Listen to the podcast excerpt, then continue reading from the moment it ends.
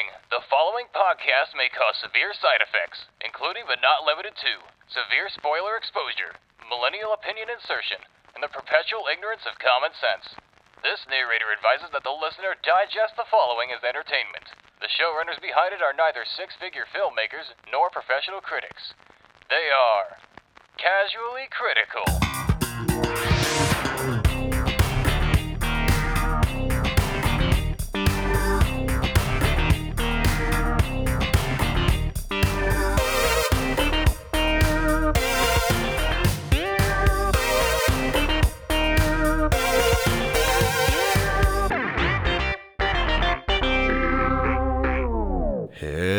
And welcome to Casually Critical, the podcast show starring two pals who love to talk about storytelling. Be sure to stick around at the end for our feature Itch to Pitch and find out how you can get involved as a part of our podcast.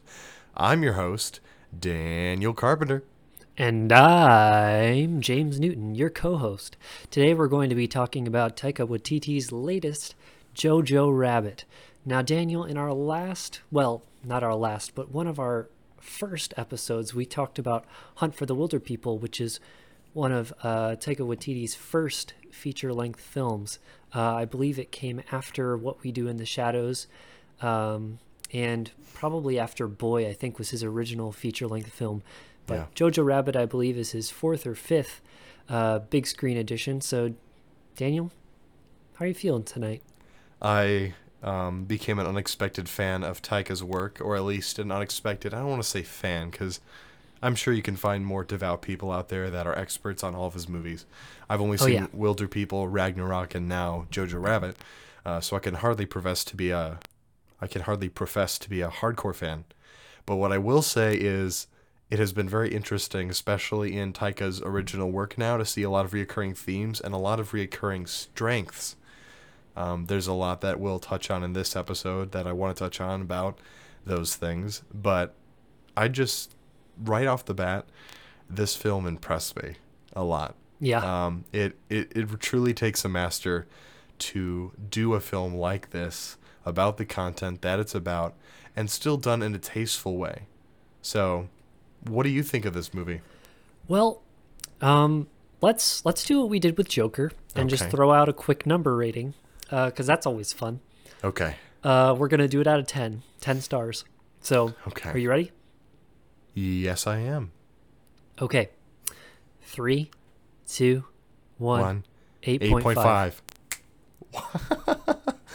Ladies and gentlemen, for the first time in We all the it. two times that we've done this. See, I was going to give it. I was going to It's official, guys. It's official. Um I I was going to give it an 8, but then I thought about what the next score would be and that would be a 7.5 and I thought 7.5 is just too low for this movie. Um Oh, yeah. and eight is not far enough away from that for me to justify oh this is just an eight movie and so i think there's just so much there that gives it that extra zing that really i think 8.5 is an appropriate score Yeah, agreed. Um, I just I look back and I I, I watched you know, I watched Thor Ragnarok. I've watched Hunt for the Wilder People. I haven't seen What They Do in the Shadows yet, but those two movies that I've seen, I can definitely see uh, what Waititi's trying to get at. Uh, but I think he really was able to. He was really able to just be himself um, with this movie yeah uh, and I feel like there weren't, wasn't anything restraining him. And part of that might be because I don't understand New Zealand culture, because I think that was a big thing that was reflected in Wilder People that I might have missed out on. yeah Uh, and this European this European setting is something that I can more closely relate to because of all my history classes yeah uh, and learning about the history of World War II and stuff like that. Um, but Daniel, I can tell you right now, there are not many critics out there that are giving it this sort of rating.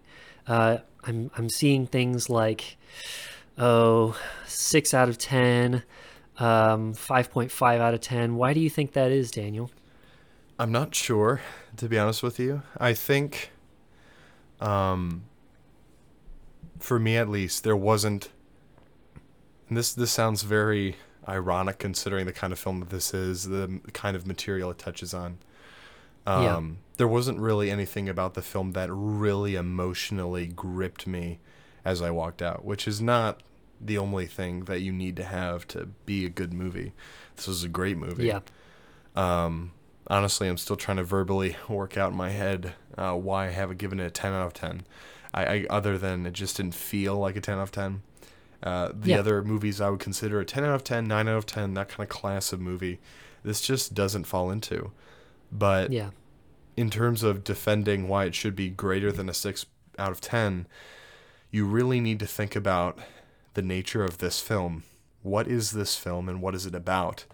And when you begin to dig deep, not only can you really appreciate the amount of work that went in, especially in Taika's part, but also just how much worse this film could have easily been if Oh, one- yeah. one scene wasn't tonally handled right. Let's look at one of these things, just one of the things Taika had to balance when doing this film. You have to have comedy versus drama. Because for a film like this to work, you need the comedy to really sell. Otherwise, it's going to be a depressing film about World War II. There's going to be a lot of severity, a lot of heavy. Uh, I almost said heavy handedness. Sorry. A lot of just heaviness emotionally. A lot of death, Yeah. as we see. A lot of just grief, stuff we're familiar with with these kind of genre films, World War II films at least. But at the same time, you need the drama to ground the comedy, or otherwise, this will be kind of an empty movie. You'll laugh, you'll Right. have a few good chuckles, and then you'll walk out of the theater and you'll realize that's all it was. So you need And if there's no both. drama, then World War II and these characters that take place during it, they're all just sort of set pieces. They don't Yeah. actually mean anything. They're just there to to help the punchline. Yes, exactly. That's a great point. Without it, it's just a bunch of punchlines talking to each other and a bunch of setups and payoffs. But Taika, I was surprised by pleasantly. Not that I expected worse from him, but uh, he balances this so well. I would say a little bit better than Wilder People, even though Wilder People is still Yeah. a good movie in my opinion. Um, but one thing, so a lot of people have talked about Marvel movies, big shock, and um, a lot of people have criticized Marvel movies for this one very specific reason, which is all the witty humor, all the core of the uh, I almost said quirks. That's that's false. Uh, all of the uh, the quick draw humor, the wit, all that. Yeah. And I, I, as I've listened to these comments, I think what people aren't upset about is the humor as much, but rather the timing of that humor. And Right. uh, I talked to you about this in a scene from Kung Fu Panda 3, which I won't spoil, even though I have Rice Krispied and become a full blown, just uh, rage fueled machine. Uh, it is a scene that is still so precious to me, and I don't want to ruin it uh, on an unrelated episode. But Yeah. there is a scene where it draws me in emotionally, and I really feel that. But the only thing, the only thing wrong with this perfect scene is they immediately undercut it with a joke at the very end of the same scene.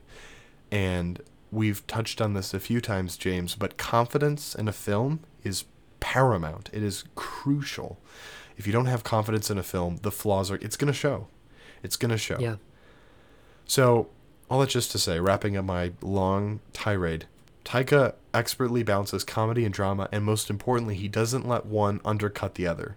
He has some funny scenes, and then he has scenes in between the comedy and drama to let each one breathe. So, if there's drama, we can still sit in that. And then we'll have comedy and we'll embrace it. But they never undercut each other.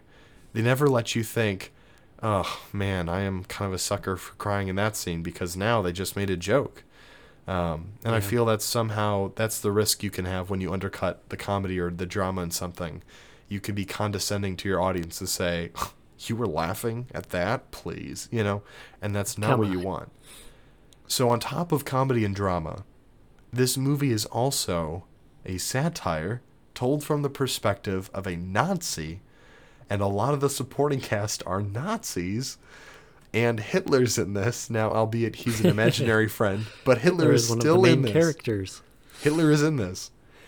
And yet this movie this movie's been widely advertised as an anti-hate satire. And I think the the thing that I was nervous about going in was that this movie would define anti-hate as anti-Nazi, basically hating against the Nazis, saying, "Oh, they hated people." Which is such so- an easy thing to do and such an Oh, obvious yeah. thing to do. Everyone picks on Nazis. Now, I'm not trying to defend Nazis when I say that, obviously. right. Uh, there's a lot of messed up stuff that went down in World War II, but not all Nazis. In fact, no Nazi ever is just a Nazi. They're a person. There are reasons they Right. made the choices that they do. There are struggles they face on a daily basis. And this film touched on that so uh, maturely.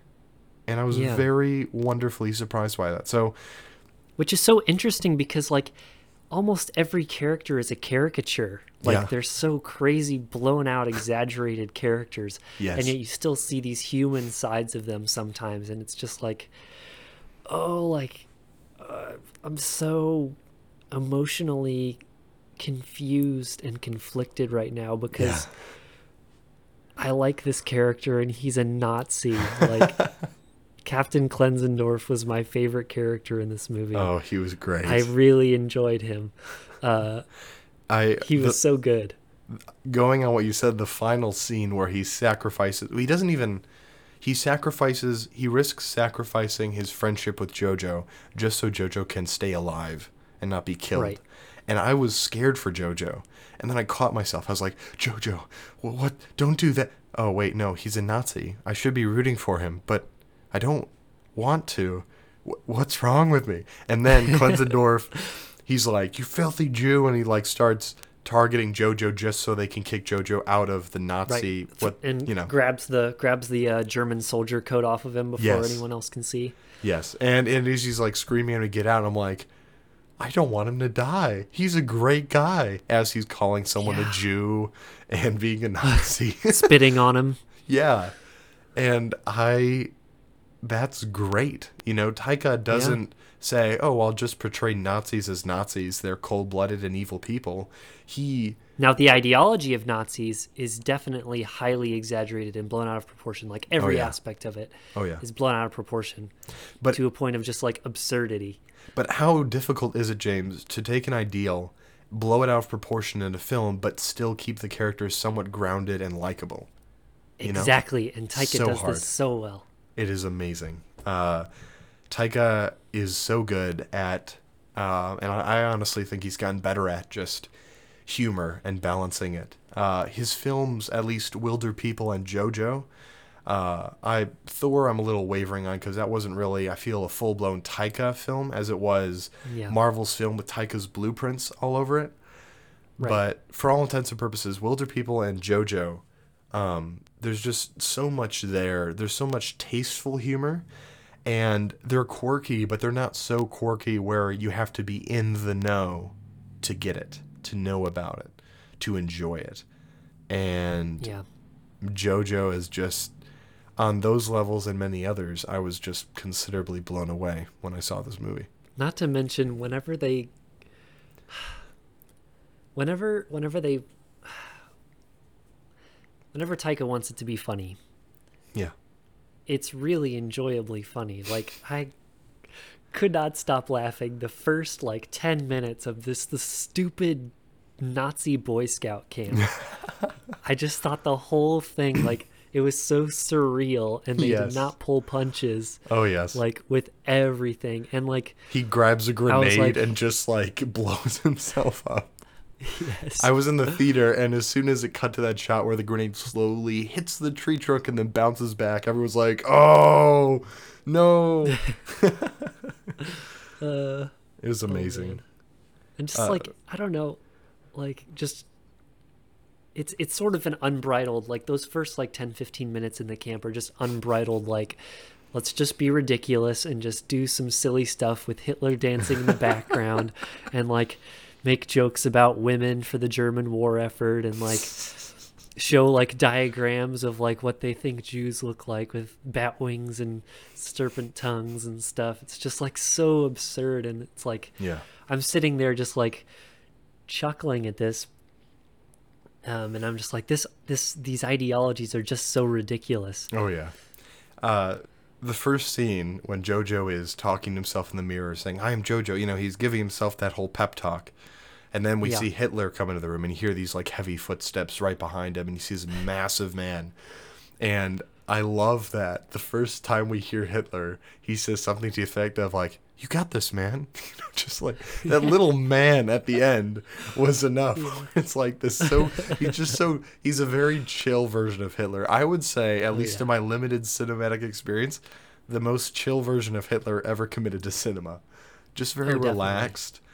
Uh, and he only really gets angry towards the end when uh, Jojo kind of turns on his ideology, his inner Nazi, if you will. Right. and I would say that I would say that that is whenever he was the most true to who Hitler actually was. Yeah. Because because Jojo was realizing what his ideology what the ideology of, of being a Nazi really was. And Yeah. so like the full color of, of Hitler was coming into light and like his uniform changed color and like Yeah. he you know every scene that he was in was a little less saturated and like he just like and that last scene where he's he's dead you know he's got the big bullet hole in his head Yeah. and he's yelling at jojo he's doing like the arm gestures that you would see hitler doing like Yes. during his speeches Right. and it's crazy like it just kind of frightened me how Yeah. full-blown hitler taika could go if he wanted to Oh yeah, and it's interesting because Taika is, uh, I believe, uh, there's, I forget the nationality, something like. I i think his grandmother is jewish if i remember correctly He's Jewish and New Zealander.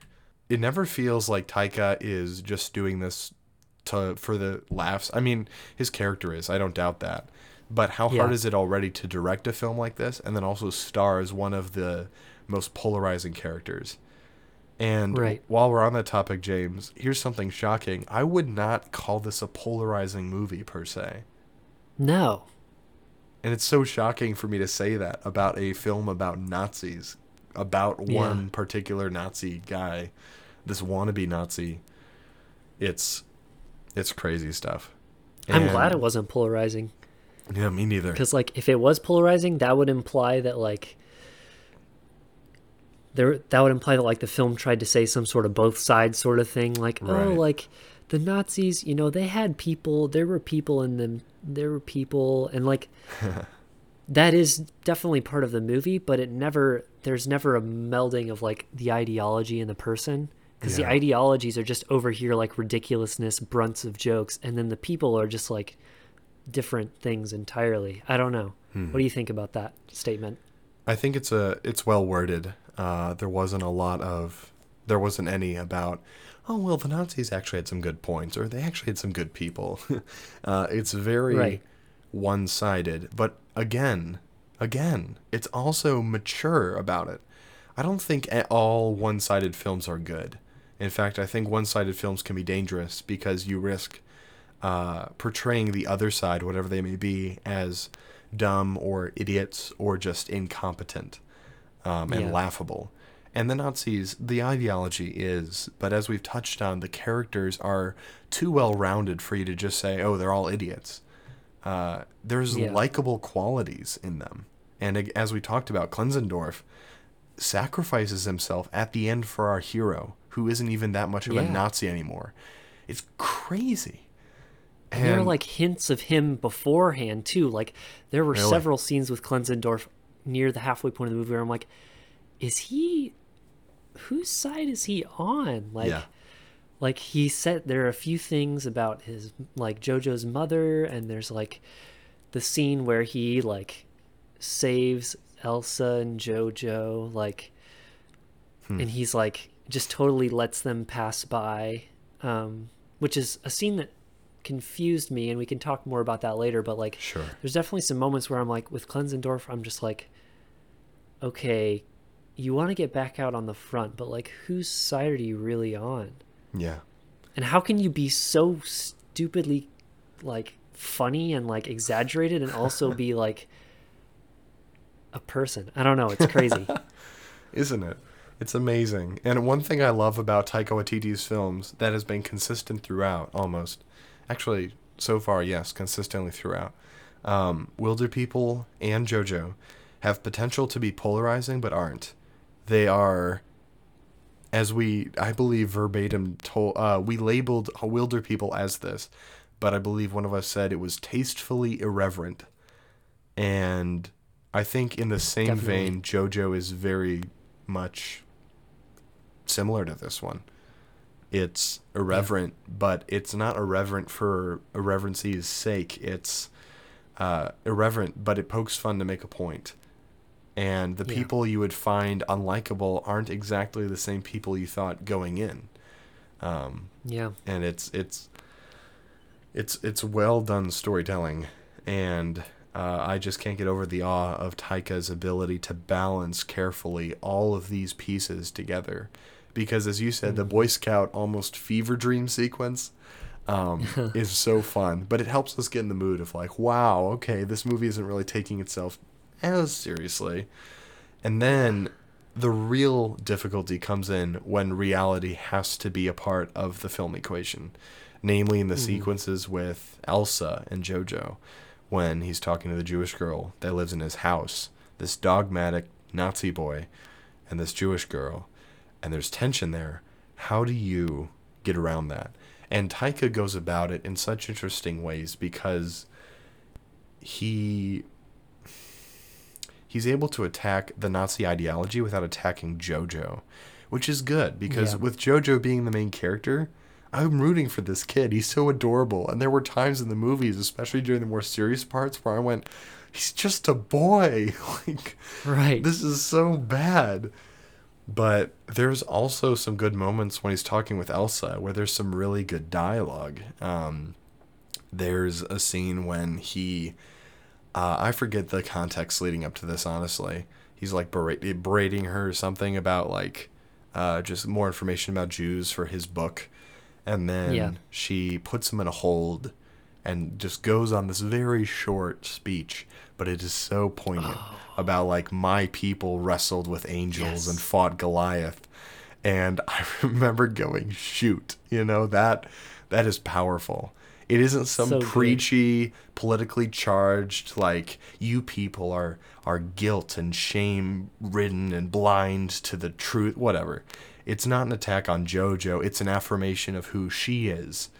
And Right. her confidence, I think, closely mirrors the movie's own confidence, where it's like, you can't discredit me because I am I am someone to be taken seriously.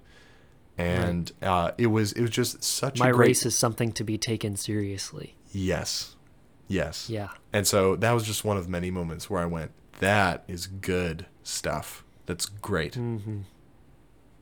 Yeah. Oh my gosh.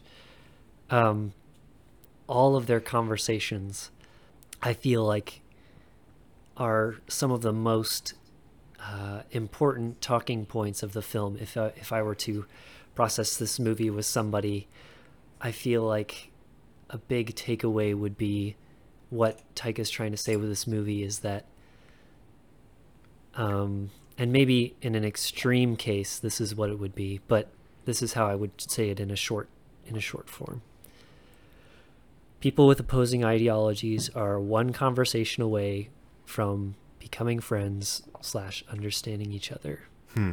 like i feel like there's something and you know that's not always true but um, i really think that that's what's trying to be said here and it's not and it's not like jojo himself was a full-blown nazi Yeah. but it's because he wasn't that he was more susceptible to conversations you know he was a boy. Yeah. but also i think that there's the movie is is also trying to say like hey like obviously nazis are bad. We get that. What more Yeah. can we say? Well people that have opposing views they're both people.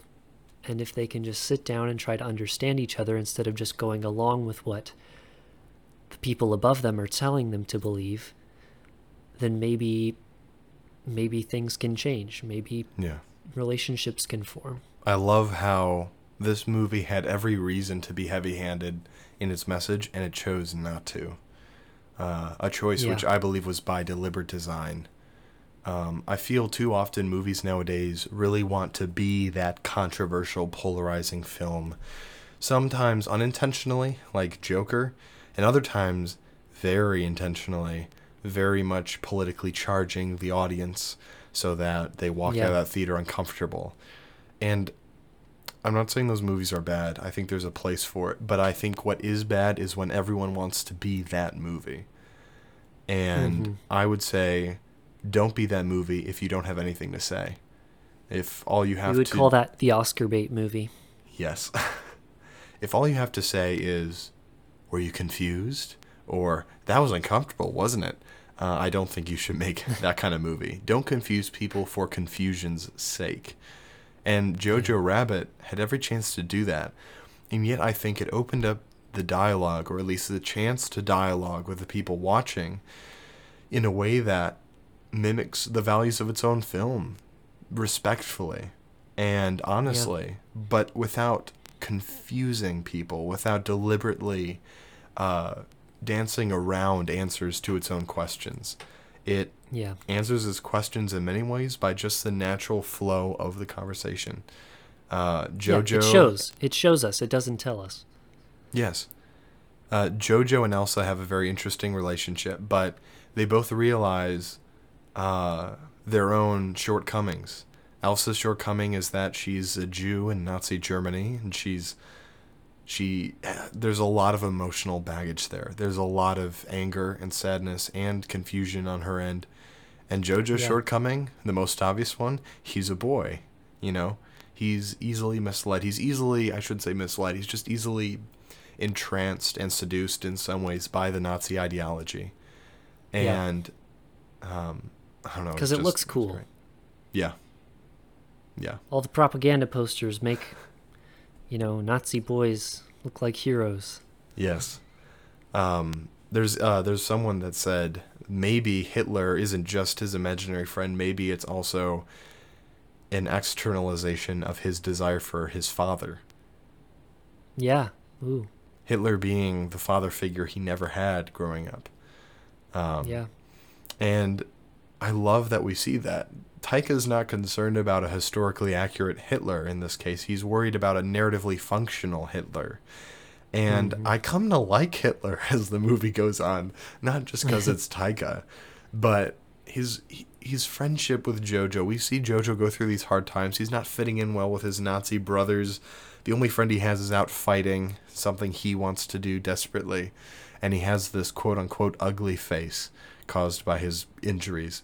But throughout all of it, Hitler's the one that is, you know, there for him. And even when he starts talking with Elsa, Hitler doesn't like yell at him about that Jewish girl. Instead, he's just like, "Whoa, that was intense," you know. And he has, Yeah. he approaches it like a very good friend, like a better than true father, where he's like, "I have some concerns, but I'm not going to press you about it," you know. Right. and then later, as the movie goes on, and as JoJo's views shift further and further away from Yeah. his original views, Hitler becomes a more exaggerated, um, exaggerated personification of like JoJo's Nazi, Nazi ideas. Yeah. I feel. I feel that's the form that he takes because that's the only space that that's the only space that Hitler can can fit in Yeah. once near the end of the movie because Jojo has found a friend in Elsa and Jojo has found a community in Elsa and no longer needs Hitler and his screen time gets less and less and less and as that happens Hitler's character becomes more and more inhuman uh, Yes. more and more intense more and more Nazi Yeah. Yeah, that's a great observation, and you've made plenty already. You've caught a lot that I didn't. Uh, one, as you were talking, it occurred to me there's a whole theme of this movie that isn't the main theme, but it's certainly there. And there just seems to be stated by many characters throughout this whole movie that there is something missing in JoJo, and that something is a childhood. His mother at one point Yeah. even says like, "You should just be like a normal boy, run out and you know get hurt or whatever." There was like some climb a tree and then fall out of that same Yeah. tree. yeah, but JoJo doesn't. Uh, he doesn't do that at first. I mean, he isn't. He isn't like that to begin with. But as the movie goes on, he opens up not just to anti-Nazi ideas, but really just to childhood, the childhood he never allowed himself to have. He starts to love, and he starts to dream, and wonder and question things, and Um, I just think that was so wonderful. This movie isn't just a comedy. It's not just a World War II commentary. It is it's an homage in some ways to childhood and it's a tribute to being a kid. You know, a lot of movies are tributes about growing up, but in this movie, JoJo grows up by becoming a kid. You know? Mm, That's just- good. I think that was just so beautiful. yeah, that's that's juicy. So I t- already told you who my favorite character was. Mhm. Um, I really like Captain Klenzendorf and his uh, obnoxious music that staggers the enemy. Who is your favorite character? Well, Klenzendorf is one of my favorites, but if I had to go with someone else, it would be the name of a character that I can't currently remember, but uh, it's Jojo's friend, uh, the younger friend who Oh, goes out to war. Yorkie? Is that it? Yeah. Okay, that's a great name. Yorkie, yeah, but um, there's one moment because I was watching this with a friend of mine from class, and uh, there's one scene towards the very end of the movie when Yorkie is like we're in the war zone. The war zone has finally arrived into JoJo's neighborhood, and we see Yorkie, and I'm thinking to myself, how the heck is this kid still alive? He has not died once. And I was going to say, like, that's so unrealistic. And as I turned to my friend and as I said, he has not died yet. That's ludicrous. The movie immediately responded with, Yorkie, you're still alive? And Yorkie went, I just can't seem to die. That's and so I. I thought this movie was so dark because Yorkie was going to war and the boys were talking about it casually. And I honestly wasn't laughing because I went, Yorkie is 11. He should not be fighting. And I was scared. and that is actually true to Yeah. history. That's Which the is- sad thing. it's messed up. And I was freaking out. And because I, I knew he was going to die, I just knew it. I knew he was going to be killed. And I knew that would be Yeah. the emotional core. Luckily, I was wrong. Um, but just I love how Taika doesn't like say like, oh yeah, he's just alive because of plot. He's like, huh, it's funny because he's still alive, you know. And a lot of Yeah. movies that are a lot more quote unquote cool and self aware, uh, they tend to poke fun at the uh, bad writing. Or not the bad writing, Right. but the convenience. They tend to poke fun at it. And the problem with that is it makes me ultra aware that, yeah, not only is it convenient, but the writers knew it was convenient and didn't do anything to improve that. What Taika does, Yeah, that's does. true. Taika, Taika- doesn't really get super meta with his writing, does he? No. He didn't poke fun at the convenience, he pokes fun at the fact that he's still alive. Uh, Yeah. And I think that's an important difference to make.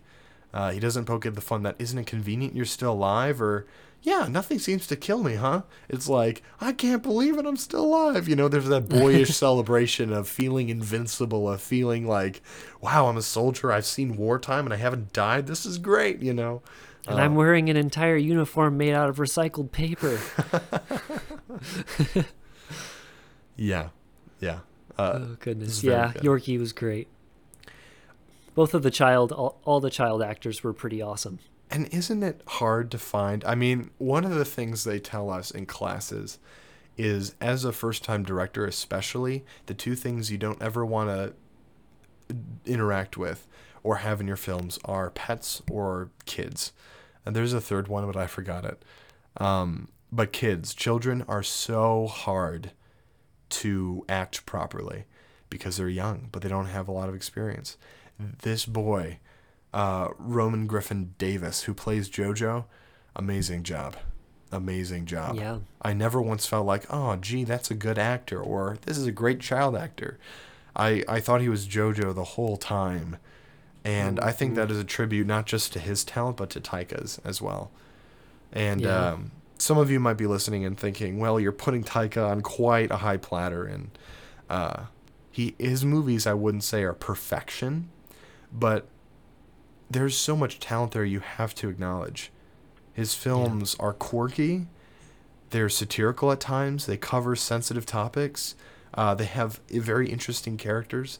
They all have potential to be these awful things. They they could be heavy-handed or polarizing or nonsensical, but they're none of those things. They're coherent stories, and there's clearly a lot of intelligence put into them. And there's sadness and Yeah. there's stillness in the midst of this these intense movies, in the midst of these comedic movies. Yeah. Um, because he is not afraid to take time to have quiet moments with main characters. Yes. Uh, I feel like we've talked about this whenever we reviewed Wilderpeople, but like you really get to know the characters um, in their quiet times, and I feel like the characters are given as many quiet times as Taika feels like they need in order for the audience to feel like they they're getting to know what's on the mind of the characters. yeah. Um, and in, in in the case of JoJo, that's definitely that's definitely the case. There's there's plenty of plenty of times of contemplation and leaving the audience thinking, okay, what what's the character thinking about right now? And it sort of puts you in their shoes. Yeah. Taika does such a good job at uh, kind of becoming the director's, um, doing a sleight of hand, uh, showing us one thing and then having it pay off unexpectedly in the next. And one such example is something I kind of I really want to talk about, which is Scarlett Johansson, but specifically, uh, kind of jumping the gun a bit, her death at the end. Um, The shoes. the shoes. And here's the thing. I I am impressed at the amount of restraint in that scene when Jojo finds Yeah. his mother. Uh, there's not even a shot of her face. I was waiting for it. me too. And you kind of see it, but it's mostly her hair. But here's the most powerful thing of all that I think makes the scene even better. You don't need to see her face. And just as we're suddenly robbed of seeing her face ever again, it's kind of like Jojo being robbed of seeing his mother ever again. It's that Hmm. that same lack of fulfillment, that lack of satisfaction, that lack of like we can't even get a lasting glimpse of this person anymore because Jojo's not going to. And I'm sure she's not recognizable anyway. uh, it was just enough. It was enough. All you needed Yeah. to see was the feet, and the actor Roman's performance as JoJo. That was enough to sell it. And it was Mhm. just. I thought it was a fake out at first. Yeah. And then they just lingered there, and I was like, "Are you kidding me?" I just felt like I got punched in the gut. For me, it was when JoJo was crying, and then he looks back up at his mother, and the camera still lingers, and then he just Yeah. weeps again. Like he goes to walk away, but then he just he can't bring himself to do that just yet because he doesn't have that strength yet. It, yeah, it's such a powerful moment and it's so Oh, simple it is so Yeah. simple if you want a powerful way to kill your character off sometimes it's not even in the writing it's just in the direction uh, let's not Yeah. as oh, let's as you said let's show don't tell but perhaps let's not show everything let's just show what we need to show and that will Mhm. tell what we needed to tell yeah, so that was really good. Um, James, I believe when we talked about Endgame, you were talking a bit about Scarlett Johansson and how really cool of a person she can be when she's not uh, on screen, such as uh, like on Hot Ones, the the show about Hot Wings, kind of her persona in that. hmm Um, I really feel she had a chance to really breathe with this role as Rosie. oh yeah, I don't know. A lot of people talk about female roles in Hollywood and how restricting they can be about they always got to find a guy, they're always doing this and this and this. But I feel so many modern movies make that the statement about like not only does she need no man, but she don't want no man, you know? yeah, Um, Taika never does any of that. He never makes some kind of statement. He makes a statement, in my opinion, by not making a statement, by just letting this character breathe, let her be herself. Because we see, Yeah. I don't, I don't think we ever get a silent moment with just her, but we get quiet moments not just with her and JoJo, which is one dynamic, but her and Elsa, which is a totally different dynamic. She gets to Oh, be yeah. more frank with Elsa, and with JoJo. get a look into like her thoughts, her dreams as she's talking with Elsa yeah. about where she would go and what she would do if she was a free woman. Yes, she has thoughts and dreams, and she's a good mom. She's not this anti male person, she's a person. I think it proves the best way to write a strong female character is just to write a strong character that's female. And Scarlett Johansson does a good job with it. Um, Yeah. I definitely saw more of who Scarlett Johansson actually is. Yeah. And that's all entirely based on, you know, this this Hot Ones interview. But I definitely saw more of her actual personality. It's kind of like with I was thinking about this earlier about Black Widow. I was thinking like, "Oh man, I feel like whenever she's playing Black Widow, she's just putting on this really really tight collar, and so her throat is kind of straight, and she can't quite breathe. But then, oh, I can play this this character Rosie. Oh, I can breathe. I can kind of put myself into this character. Oh, that's nice. Yeah. It's good. Here's here's the thing, James. I haven't actually seen her Hot Ones interview yet. oh, but- really? But here's the thing, and I, I don't know if I, I have the ability to to say for certain that I have seen this and that it is truth, but I will say that I've seen it, and in my eyes, I think this is how it feels.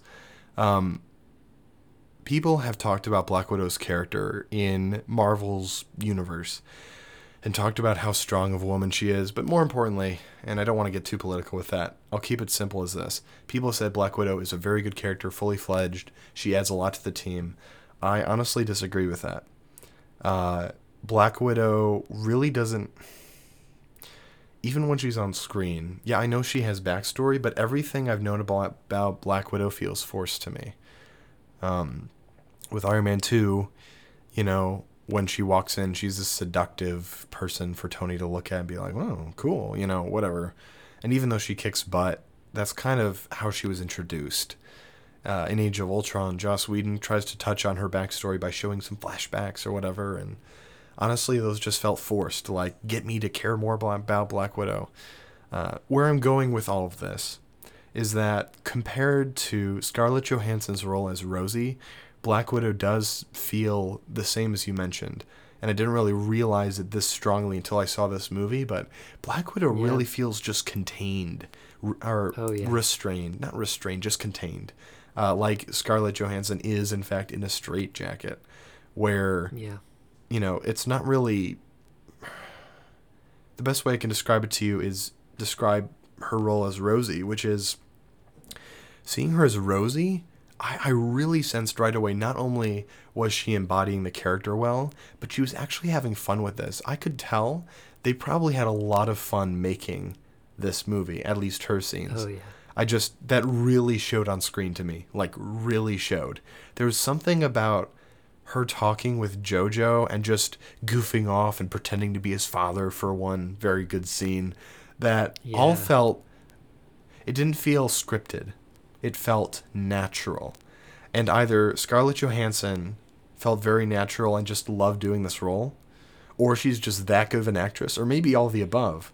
But it really worked for me, and I just I really started to appreciate this actress in a light that I hadn't quite seen her fully in before.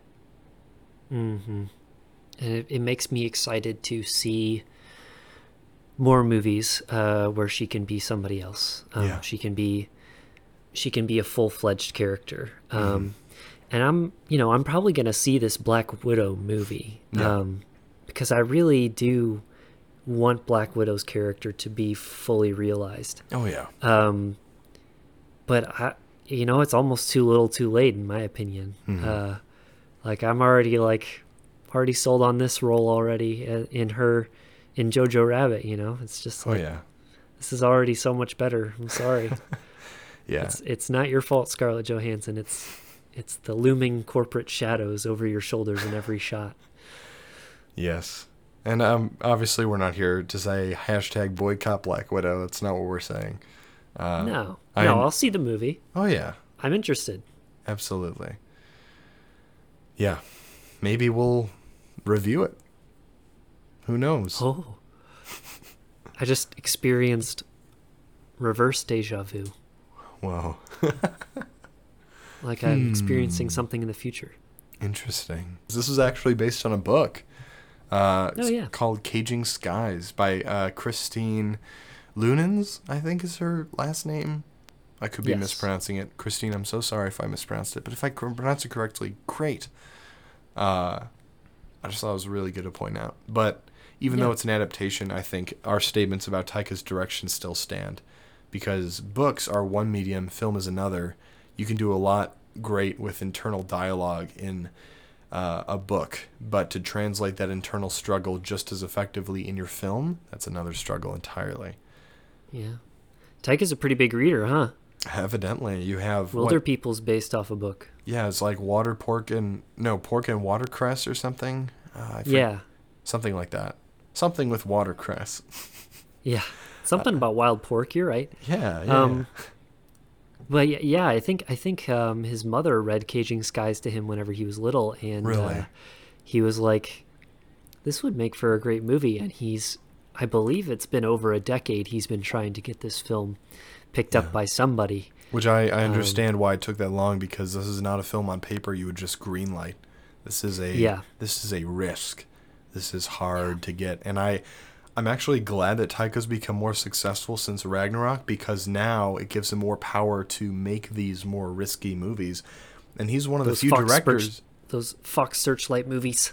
Yeah, he's one of those few directors I would actually, I I've en- I would encourage to keep doing his own stuff, and he has. Even after Ragnarok, he hasn't played it safe. Even though he's doing the next Thor movie, he's still doing what he wants to do, which is amazing. Um, I think I read somewhere that he actually wrote this movie in 2011 between Boy and What We Do in the Shadows. So even when he was a young, young, young filmmaker, he was still writing stuff like this, which I think is really cool. Yeah.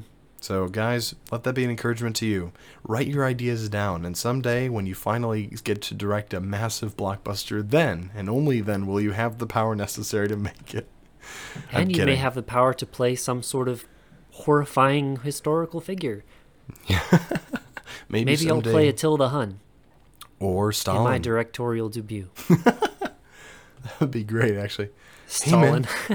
Hey man, wanna go attack China or something? Want to scale some walls? I've been practicing. I got a rock wall in my home. Hey man, you want to commit mass genocide with me? I don't know. I have a practice gulag in my I backyard. practice Oh, I'm kind of Dracula now. Same person. Same person. Yeah, yeah, yeah.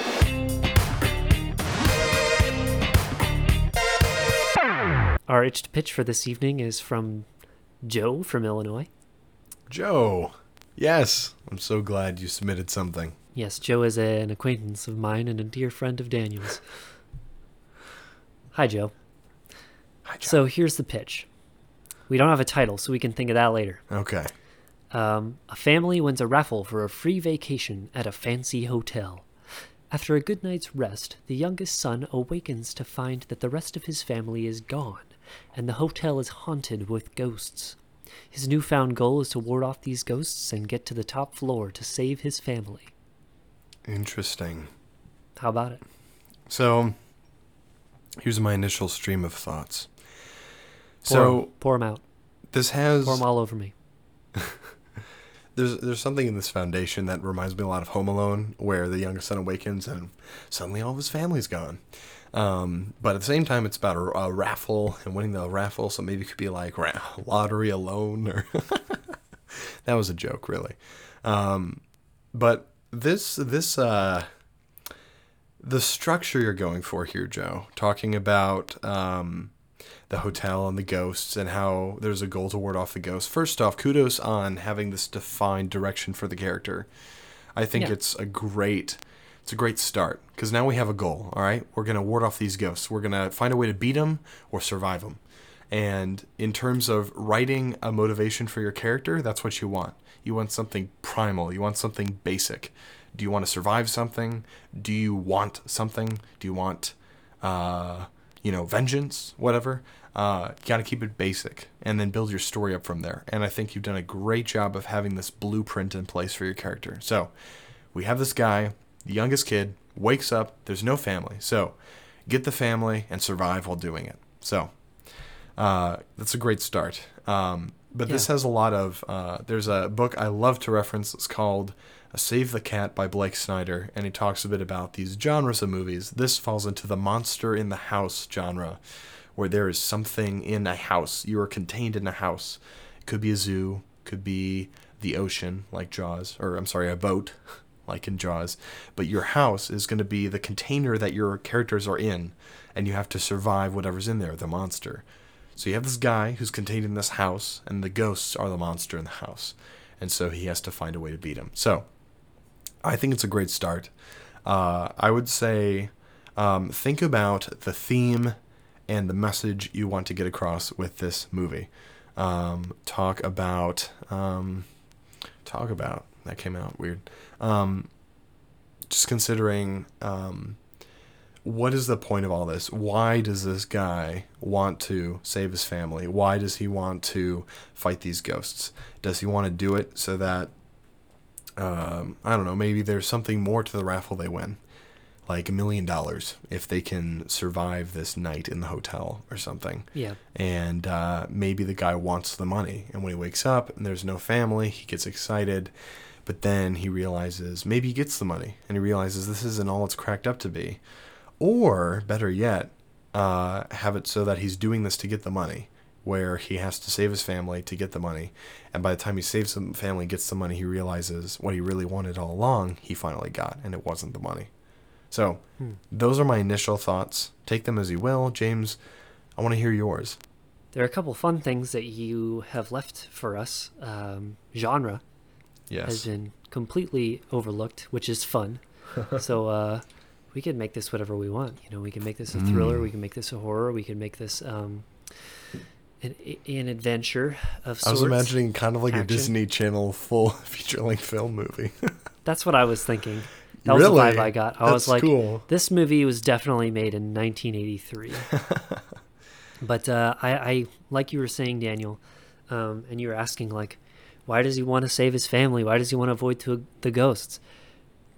And my initial reaction was like, well, isn't it obvious? You don't want to get eaten by the ghosts or killed by the ghosts or ghouled up by the ghosts.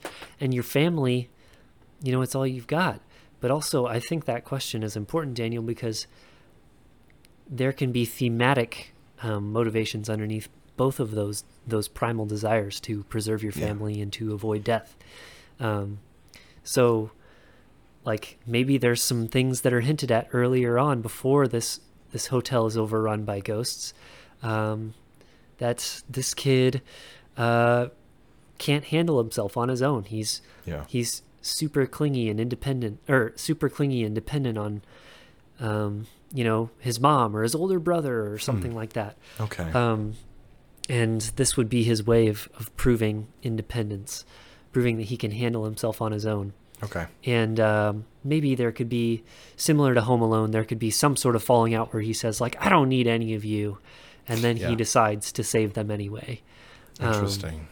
and to find them at the top at the top floor where they've been I'm, I'm assuming they've been swept away by ghosts to the top floor yeah. for some scary lightning finale i don't know Who knows? Who knows? it's spooky you it's could real spooky One thing you could do, because I mean, if in the vein of what we're thinking here, the 1980s movies slash Disney Channel feature lengths or whatever, they all kind of fall into. They have a bit of darkness to them that's kind of overlooked for the sake of keeping the light-hearted tone. yeah I'm not saying we have to have darkness, but I just thought of this as like a world building way to also increase tension and raise the stakes in the story. But what if the ghosts were actually people that failed the test of saving their family, or they were people full that, um, like it could be a classic, uh, save your family or get a million dollars, something like that. Um, Yeah. Obviously, if you were going to go that route, Joe, you'd also have to. We could probably think of a way to also force this character to choose, uh, because obviously he's going to choose to save his family. But how is he going to do this? How? Yeah. What is going to pressure him to make that choice and drive him to save his family right away? So, playing around with that, I think. Uh, but I do like the idea of him being this clingy guy, being the youngest, uh, being the youngest son and all. You could make it a hyperbolization of a lot of younger younger kids, which full disclaimer, I'm not a younger kid. I'm the oldest kid in my family. Um, but younger kids what's up all right, start your fan club on another podcast. But um, oh it's starting right here oh, no, i'm no. building the treehouse right now All and right, go for older it. then. siblings are not allowed i'm sorry daniel i'm pulling up the rope right now you can't climb up here Rip. All right, well then, declare from your treehouse then whatever you want to say, James. Go for it. Okay. Iblish cobbledoodle mock. That means older kids smell, but you wouldn't understand because that's in our secret coded language. Okay. Yeah, what are you gonna do? what am I gonna We, do? we got all the bomb pops. They're up here. Us ol- us older kids don't need a treehouse. We have the whole world. You've got it one oh. treehouse. Oh, we have the whole world. Ooh. Yeah, well, all I need is my imagination and my treehouse. Wow. So- Why don't you fly to L.A. or something? wow. Get in, break into the film industry. Why don't you? Wow. Okay, that's less of an attack on oldest kids and more of an attack on me, James. Come on. if you're gonna fight me one on one, get out of your treehouse and be man enough to do it to my face. Ah, you're just gonna have to climb up here. Okay, well, frickin' go. let's let's work out this idea first, and then we can talk a bit about bashing each other's faces in with That's words. true. We are working. So, oh man, the line blurs so easily. So, um, is there anything we can add to these ghosts, James? Because, you know, I mean, ghosts can look spooky or at least spook easily. Like they can come out of the woodwork, literally, and just like, you know. But is there anything we can add to these ghosts to make them extra scary, or at least raise that heightened tension of uh, giving our person some antagonist to fight against or perhaps run against, run away from, um, as he's trying to save his family. Um, I'd say instead of just like general ghosts, um, I'd say that we could have maybe three different insecurities of the kid come up early in the first act of the movie, um, in a subtle in subtle ways. Um, you know, maybe he can't sleep because he's up reading a book about I don't know, home invaders or something. And like so like there could be like boss level ghosts because I feel like oftentimes it's just like ooh there's lots of ghosts in general and there's so many ghosts and so you don't really feel threatened because there's just so many of them That's true. and um It's kind of so like maybe you're talking about the Christmas Carol use of ghosts, where each one has a very specific purpose yeah and very specific reason for existing. yeah so so each one could could represent a different sort of fear um and not super directly. It doesn't have to be this deep thematic fear. It could just be like oh he's afraid of like i don't know he's afraid of blinking lights or something. So this this here ghost can control the lights. And he can only move whenever the lights are off. Oh boy. and so he, uh, yeah, and that could be real spooky. Uh, and that could be one floor, and then you know he has to make his way up up the floors, and he has to pass these ghosts. Interesting, yes. Um, And each ghost will be more harder than the last, or uh, more difficult insecurity or flaw of his to overcome. Yeah, yeah, I was thinking about this. What if we added another character in, kind of a supporting character that our main one can kind of bounce ideas off of or talk to, but also Uh-huh. show us the consequences of perhaps not making the right choice? What if, uh, along with his family winning a raffle, maybe he has a family of four, but it it says up to a family of five. So his friend comes along with him, who's also a younger kid, or maybe not. Who knows? It doesn't really matter. Um, and then you know, uh, this younger son wakes up and his family's gone, but his friend is there, and so his friend could have the same choice, or maybe his friend, I don't know. There's some there's something different about his friend. He makes the wrong choice, and either he dies, Oh, or or usually with ghosts, there's some kind of spiritual death. So maybe there's a, a, a maybe the ghost eats him, and when they eat you, they eat your soul, so you can never come back. I don't know. Uh, gosh, this can be as dark or as humorous as you want it to. I'm scared. but, you know, and there could be a way for him to save his friend, but he also, now the pressure is on for him to not only save his family, but to also find a way to save his friend. So, Yeah, add that nuance. You can raise those stakes until they're medium well. Yeah. I like I like adding a second character. Um, I feel like already this this sort of feels uh very brief. The movie Yeah. would not be very long. Mm-hmm. Um, I'm trying to think of ways that we can uh, lengthen it and give it some more beef. If you wanted to, um, if you want these ghosts to be truly entrenched in this this guy's insecurities, you could have one ability that all three or four ghosts have, which is um, they have the ability to cause you to relive moments in your past, and yet have key geography of those events be what you need to in order to move to the next room. So let's say I flash back to a moment I had in my living room. The same door that existed in my living room is the door I need to get through uh, to physically get through the, the the door in the room I'm currently in to the next room. Does that make sense? Okay, so like after getting past certain physical ba- barriers put up by these ghosts, there then becomes a um a I don't know if a spiritual barrier, but some So- sort of mental emotional barrier that's Let me like describe it to you a bit more. a So- memory. there's virtual reality places in real life um, where not only when you put on the headset, not only does it show you the virtual world, but there are physical walls in the real world that look very boring and white and plain. But when you put the Yeah. headset on, the the rooms and geography of the walls in the game headset are exactly the same as the boring walls in real life. So you can physically touch the walls, run up alongside the walls. What I'm proposing here is the basic geography of the room is the same, but the ghosts cause him to project his memories onto the walls and stuff. So it exactly matches certain memories he has. And so, in Hmm. order to move on past these memories, he has to get past whatever's blocking him and get to the door. And the door is the same in both the room and the memory, but he has to get to that door. Does that make sense? So, this is Yeah. our physical way of showing there's progress being made, while also allowing us to learn a bit more about this guy way before he had to deal with this dilemma. Yeah. Maybe um maybe the last like the final ghost could could just be an entire memory. Hmm. Uh like that he has to work through. Interesting. Um all the while like certain certain things that people are saying are being distorted or certain things happening around him are being distorted by the ghost. Um sort of how in retrospect sometimes things can get twisted. Whenever we have tainted memories sometimes we look back on them and they can be worse than they actually are.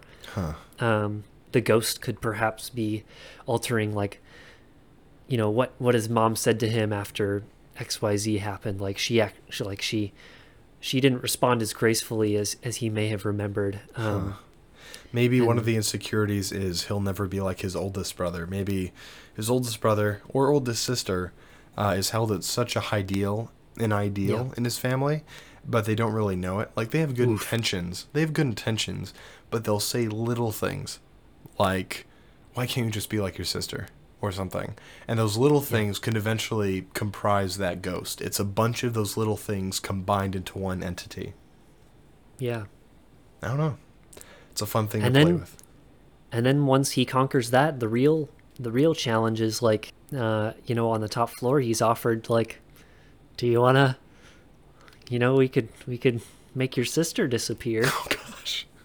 if you want you could be the only child and we could, you could be the hero and save your parents and you know maybe that's the ghost's way of like still trying to trick him into losing the game Hmm. uh but he ultimately you know decides to, to spare his sister and Maybe there's Uh, maybe the character is led to believe early on in this challenge that the end goal is money.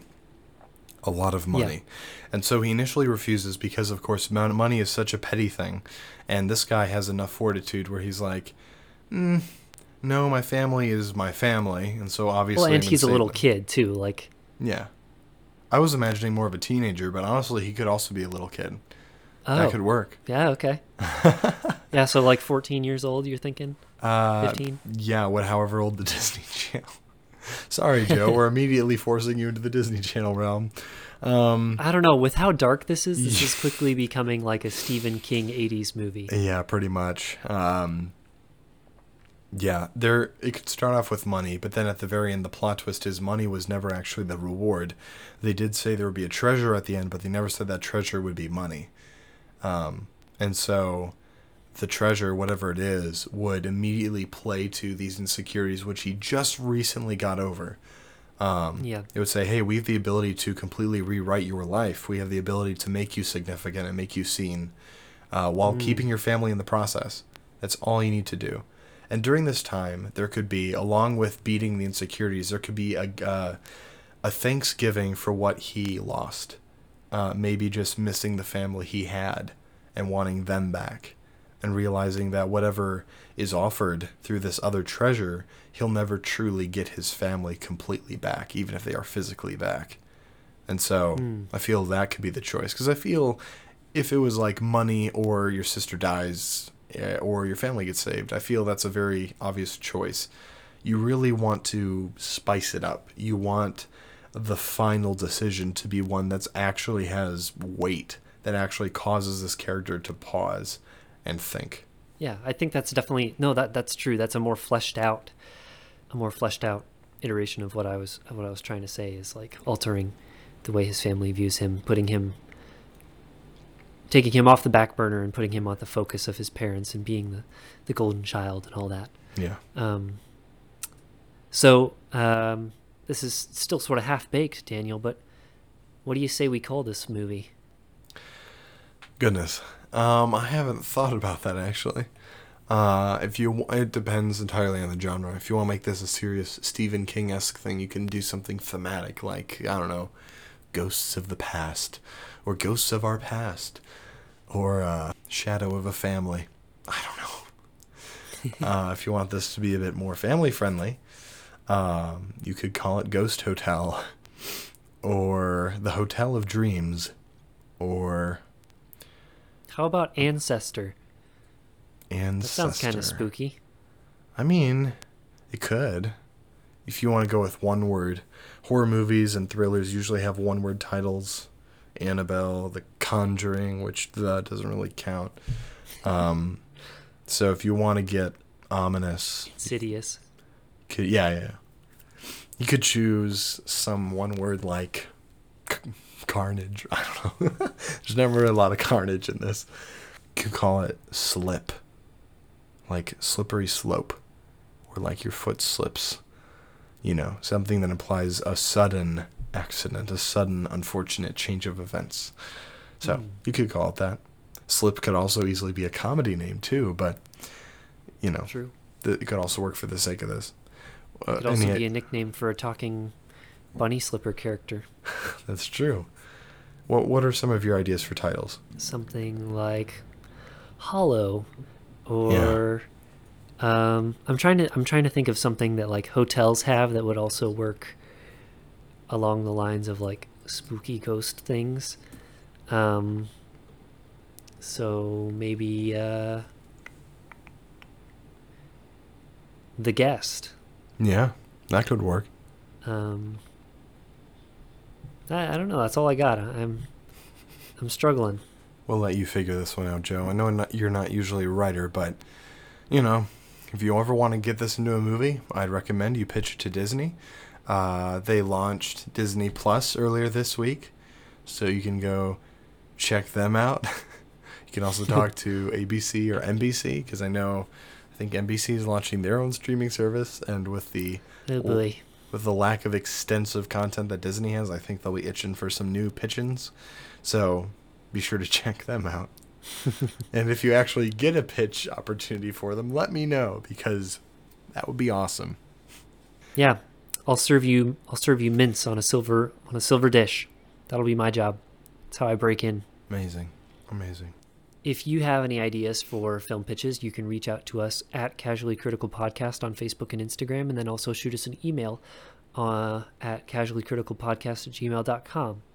Also, artist friends, uh, some of you have pitched films to me uh, and Daniel, and some of you are not artists who have pitched these films.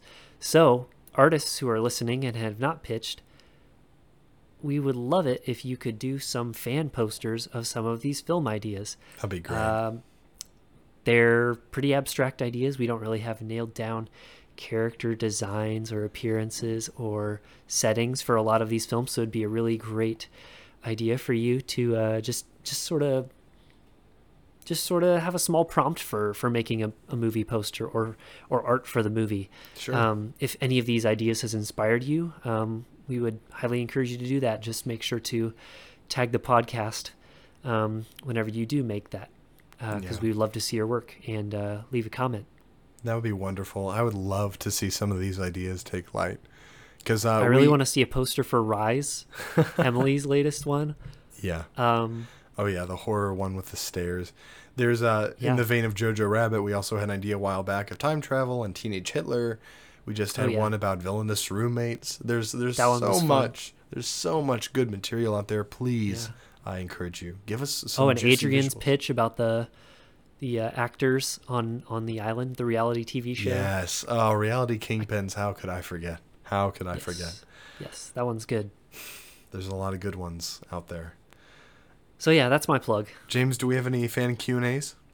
Yeah. So uh, we have one question uh, from Christina from Michigan. Awesome. Hi, Christina. Thanks for listening. uh, appreciate your support. You said so many sweet things, and Thank you so uh, much, Christina. I was, I was flattered. Anyway, your question was, if you could change one thing about the Star Wars saga, what would it be? Along the same lines, if you had to choose one Star Wars episode to travel back in time and write slash direct, which would it be and why? Daniel, No, you have way more thoughts than I do on this, so you go first. I.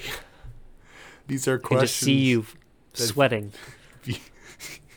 There's, there, you can't just drop these on me, James. You can't just say like, "Oh yeah, how would you change like Lord of the Rings?" and then just like walk off. You. All right. Well, at the risk of regretting what I'm saying later, because I, I put more thought into it later, uh, I'll just try and answer them off the cuff right now, to to save face. um, so, if I could change one thing about the Star Wars saga, what would it be? That's pretty easy, and that is the di- creative direction of the new trilogy. Um, I'm not a fan, and uh, I'll tell you why. The original trilogy was great because uh, it was original. Um, and you can nitpick that to death. You can say, like, ah, George Lucas borrowed a lot of elements from other movies. Well, yeah, but he created an original thing with that. Still counts as original. Um, but this new trilogy, all I've seen are some people call them ripoffs of the original trilogy and the movies beforehand. Others call them homages. Say what you will. I think there's just too much of that. There's too much reminding me of the past and not enough innovation. Uh, so what I would there's do, definitely the feeling of like the director's grabbing your head and saying like, "Do you recognize that? yeah, Now sigh contentedly yeah, as yeah, you as you're feeling nostalgic feelings as you look at this and see this person. They said this line. honestly, that's all I see these new characters as are just shadows of the past. I see Rey as a, um, a default character for Anakin or for Luke. I honestly see all these characters as just stereotypes that Star Wars has kind of made some of its archetypes.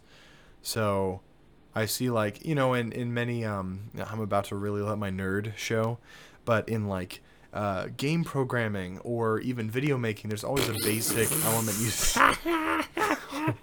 Big dork, big dork. Stop. Stop. You- First a treehouse, then Daniel's a dork. He said game programming. stop. Your your laugh is contagious. So, Um, so where was I? Creative direction is right. So, in many programs, you have like a, a default cube or something, just something that you start out with, and then you build from there. And I feel that uh, all of the new characters in these this trilogy are just cubes. You know, it's what you start out with, and then you make a character. Like they all start with Rey, and then maybe add some insecurities in her force abilities and some resistance to participating in a rebellion or resistance, and that's Luke. Or maybe give her hot-headedness, give her anger issues, give her angst about uh, things, give her inappropriate relationships with older women. You get Anakin, right? Um, and I mean Finn, he's your average reluctant hero who doesn't want to Oh, he's the, the pilot. He's Han Solo. He's a bit of Luke. You know, Mark Hamill even said all these people are fragments of me, of Luke. Mm. Um, Poe is a hotshot pilot. So Oh yeah, Poe's the pilot. Sorry. so there's there's there's there's a few things. There's a few things that their characters had to offer, but not a lot. So my biggest issue too, to f- conclude my tirade, is of all the things that didn't come through for me in the original trilogy, or sorry, the newest trilogy of Star Wars, of all the things to not come through, the biggest one was the passion for Star Wars. It really just felt machine fueled. It felt sterilized. It felt safe. Let's not get too Star Warsy. Let's just um we'll give them a, a reskin of a new hope. Um, you know, you don't have the Empire, you have the First Order. The dynamic of the galaxy doesn't make sense because the Empire was defeated. Uh, so you would think the Re- Republic would be the majority power, but then this new one comes about. And the biggest thing is they didn't explain any of that. They're just like, oh, the First Order is what it is. It's just there. Uh, they never explain it. So I'm starting to go down a rabbit hole. I'm going to take out a dagger, stab the ground, and stop myself from sinking any further. That's what I would change. What would you change, James? Um, Oh, also I making would just the Gonk nuke- droid a Sith Lord. Sorry, yes. going. That's well. That's my number one. Uh, a Gonk Droid Sith Lord would be Adding Heimdall in. so good. I think, I think making Heimdall a Sith Lord though would kind of be limiting him. Don't you think? Okay. Okay. Okay, I, I can see cool. that. Can That's I true. continue now? Yes. Sorry. All these obvious things. Come on, Okay. come on, Daniel. Go ahead. I would just nuke. Wouldn't it be cool though if there was like What? radioactive cows? Okay. Hyperspace okay, cows. Okay. Okay. We're all having fun. Well, I'll interrupt him. That'll be funny. Let's do it, Daniel. Press the button. Interrupt. Press what button? Third time around, I would just nuke midichlorians. Just drop a big fat nuke on that. Yeah. Take the take all the mysticism out of out of the Star Wars world and in one basic writing stroke of doom. Midichlorians. I love the idea of Star Wars being a fantasy, even though people have blasters and it's in space. Yeah. Um, that is such a cool concept and was brand new. Um, I would say uh, in the movie world. Um, I've been recently reading Out of the Silent Planet by C.S. Lewis, which is his original fantasy trilogy, which takes place in space. And I would Wow. say that is one of the first inklings of uh, fantasy space opera. Um, Would be uh, Out of the Silent Planet. Um, but uh, Star Wars was definitely the first to the big screen, and midichlorians sort of just inserts like a Star Trek kind of vibe into Yeah. the Star Wars world. Um, and Daniel, Star Wars was never about the science. yeah, yeah, it was never about the science. And Daniel, everything you said about the about six, seven, eight, or seven, eight, nine, sorry, Yeah. um, or seven and eight at this point, Mhm. um, was true, and was a good point. Um, and I would do that as well. But I thought I would touch on something else, and I think midichlorians is it's got to go. Bye bye. Honestly, I'd agree with that. Um, I definitely agree with that. The prequels, I believe, now that our generation is becoming older, uh, they're looked at more favorably. But um, at the same time, there there really is a lot of stuff there that should be changed. I feel, or or could have been better if it had changed. And just Yeah. because the prequels are looked highly on now doesn't mean they're less uh, that they aren't perfect. Or Yeah. you know what I'm trying to say. I mean, the original trilogy trilogy isn't perfect. There's some there's some writing Oh yeah. there's some writing things and some acting things that are just real bad. I want to go to Tosche But Station to pick up some power converters. Aunt Beru. I could s- I could Uncle smell your Owen? stench from a mile away, Vader. anyway, Anyway, it's it, it was endearing though. It was endearing. I'm nostalgia blind though. yes. I'm not nostalgia blind to the prequels. I did not grow up on those. Uh, we were a four, five, and six VHS family only. I can just imagine as they're trying to seduce you in the new trilogy with all the nostalgia stuff, you just rip off your glasses and say, "They don't work on me." no more I'm gonna nostal- start playing on my Nintendo DS instead of watching this. my PlayStation Portable. okay. I'm gonna we're- play The Force Unleashed because that's the only true Star Wars franchise. okay. We're letting our, our age show a little bit. Um, we are kind of old, huh? So there is a second component to this question, which is, and I'll, I'll read this question this time, James. Uh, if you had to choose one Star Wars episode to travel back in time and write direct, which would it be and why? Uh, I'm going to do something a little bit different because, at least in this point in time, Rise of Skywalker has not yet come out, and currently The Last Jedi is the most recent one. Last Jedi has gotten a lot of backlash, a lot of conversation. Um, so You gonna say gonna- episode eight? no, what I'm going to say is let's make that an invalid answer. Because honestly, I was going to say episode Oh, 8, okay. but everyone's been saying that. I, I want to Okay. add something new to the conversation. So, excluding The Last Jedi, sorry, Christine, we're kind of winging it at this point. But excluding The Last Jedi, you can't touch that. Uh, Okay. Which Star Wars episode would you travel back in time and write direct? Uh, I would do six. Six. Okay. Yeah, I think it could have been better. How so? Five is my favorite, always and forever. Um, so uh, I always feel like six, though it's a great movie, is always a bit of a step down. Uh, if it's o- if it's even only just like half of a step down Yeah. from episode five, um, and uh, truth be told, Christina, I couldn't tell you what I would change um, about it exactly. But if I'm writing and directing this movie, um, it would be from the ground up. So uh, maybe I would just hit at hit at it from a different angle. I don't know. That's Eh, true. Who knows? I feel you could build up Palps a lot more in episode six and make him Ooh, a true, lot true. more obviously of a big bad. Um, I don't know because I feel that in episode four the big bad was the Death Star. In episode five the big bad was Darth Vader, and in episode Yeah. six, especially since Darth Vader, I assume you'll still have him be redeemed at the end. I don't know if I don't know what you Oh yeah, yeah. Oh, definitely. That's Um, one of the best parts So of assume- six. assuming that, I feel that um, probably leaving him as a supporting character instead of having Palpatine, having Sidious be the real big bad, and making him more on Yeah. the forefront of things, I feel that would be a lot more effective. Now, Daniel, if if I may, I would like to just splice one part of the movie and keep that unedited piece in my movie I- at the exact same timestamp. I mean, if you're traveling back in time, then I'm sure you have that power. Okay, in that case, I would like to take the um, the added on part from George Lucas. He added on in the '90s, where it shows Gungans going "We saw free." That's the only part I want to keep, and I'm gonna put it at the exact same.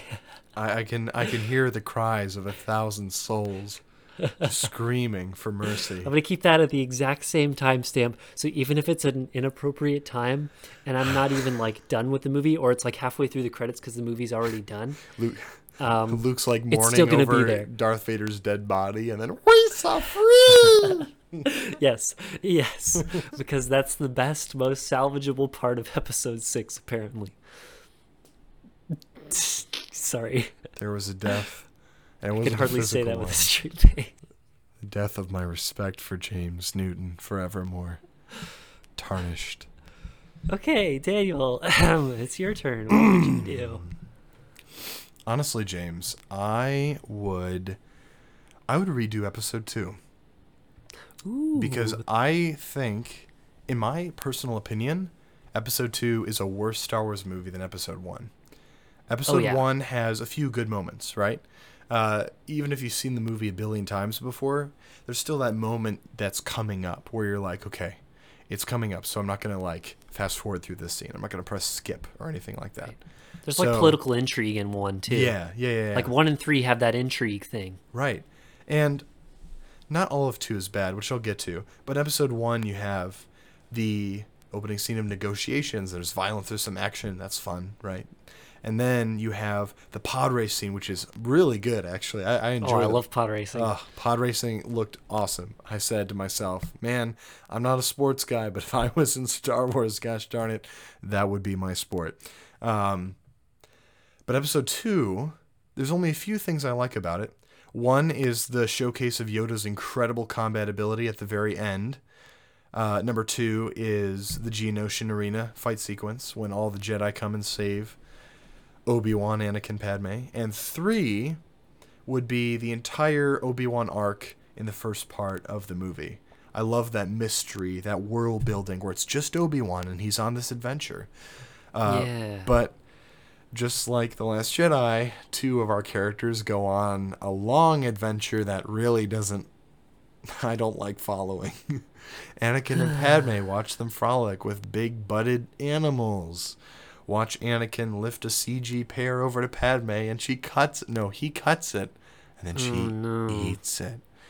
And then watch as they exchange a lot of dialogue. That's really bad. Um, I feel George It's Lucas the true heart of the franchise. I feel like George Lucas thought he was more romantic than he probably was in his writing. I'm not saying was as a person. George, I think you can be pretty darn romantic. Not that I would know. This sounds very suggestive. I'm so sorry.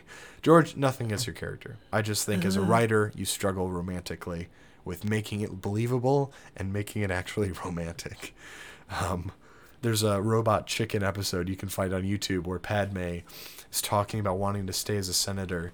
That's when Anakin is talking to her by a fireplace, and she starts like ripping off pieces of her clothing while saying, "I don't want to be in a romantic relationship with you. I like doing senatorial stuff." And I think it's it is a funny way to poke fun at the very mixed messages and the nonsensical way that the episode goes about. So, what would I do instead? There's a lot there. A lot people have talked about. One thing I would try to do is first consult my writing team and see if there's a way we can bring Darth Maul back into the fray. I think it would be interesting to bring back uh, a Phantom from Obi Wan's past, but have Anakin be the one to deal with it. Um, dealing with juggling that righteous anger versus the Jedi way of not killing and not succumbing to the dark side. Well, not killing. They kill a lot of droids. I don't know. The point is, uh, there there could be that, um, and perhaps playing on this imminent war, because I feel the Clone Wars kind of comes out of nowhere, where it's like, oh, there was this order to build a clone army, and it's never really said outright there's a war coming. It's just, oh, there's an army that's been illegally ordered, or at least ordered behind the back of everyone, that is being made. Why? Um, so, all right, I'm Daniel, and this is James, and you've been listening to our podcast, Casually Critical. If you think that we want your submissions that you haven't sent us yet, then you're definitely Reich. Have a wonderful day.